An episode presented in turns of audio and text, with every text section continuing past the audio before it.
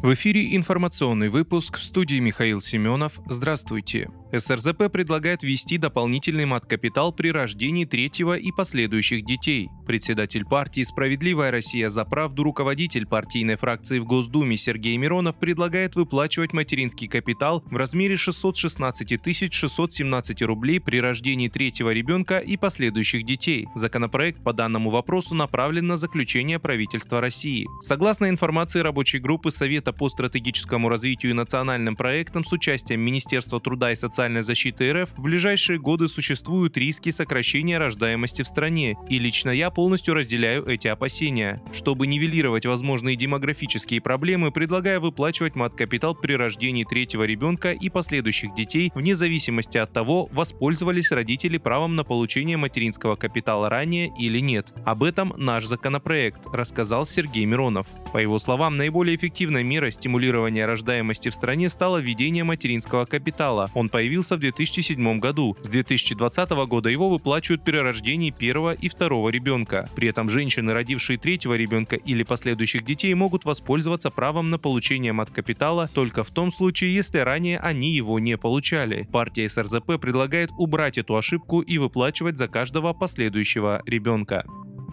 В Национальном антитеррористическом комитете России заявили, что теракт в отношении военного корреспондента Владлена Татарского в Санкт-Петербурге был спланирован спецслужбами Украины с привлечением агентов из запрещенной в РФ некоммерческой организации Фонд борьбы с коррупцией. Организация включена Минюстом в список иноагентов и запрещена в России. Утверждается, что Дарья Трепова, которую следователи подозревают в причастности к преступлению, там состояла. Напомню, 2 апреля в кафе на Университетской набережной в Петербурге произошел взрыв, погиб военкор Владлен Татарский. Еще 32 человека пострадали, 8 из них находятся в тяжелом состоянии. МВД объявила в розыск 26-летнюю Дарью Трепову, которую уже задержали. На данный момент следователи пытаются выяснить, с какой целью девушка могла совершить теракт в кафе. Решение о проведении операции в Артемовске, так называемой Бахмутской мясорубки, было принято командирами частной военной компании «Вагнер». Об этом заявил основатель ЧВК и предприниматель Евгений Пригожин. Комментарий приводит пресс-служба его компании. Пригожин также подчеркнул, что непосредственное участие в разработке и реализации операции принимал генерал армии России Сергей Суровикин в то время, когда он возглавлял группировку. И поэтому огромное количество решений, которые принимались, я бы отвел на его счет, рассказал бизнесмен, отвечая на соответствие соответствующий вопрос журналистов. Ранее Пригожин заявил, что над администрацией Артемовска поднят российский флаг и город юридически взят. Он также уточнил, что в западных районах города еще сосредоточен противник.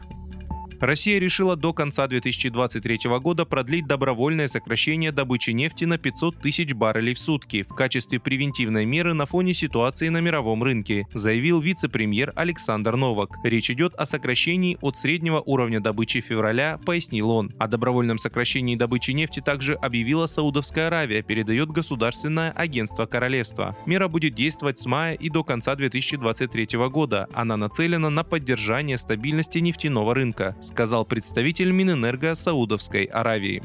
Вы слушали информационный выпуск. Оставайтесь на справедливом радио.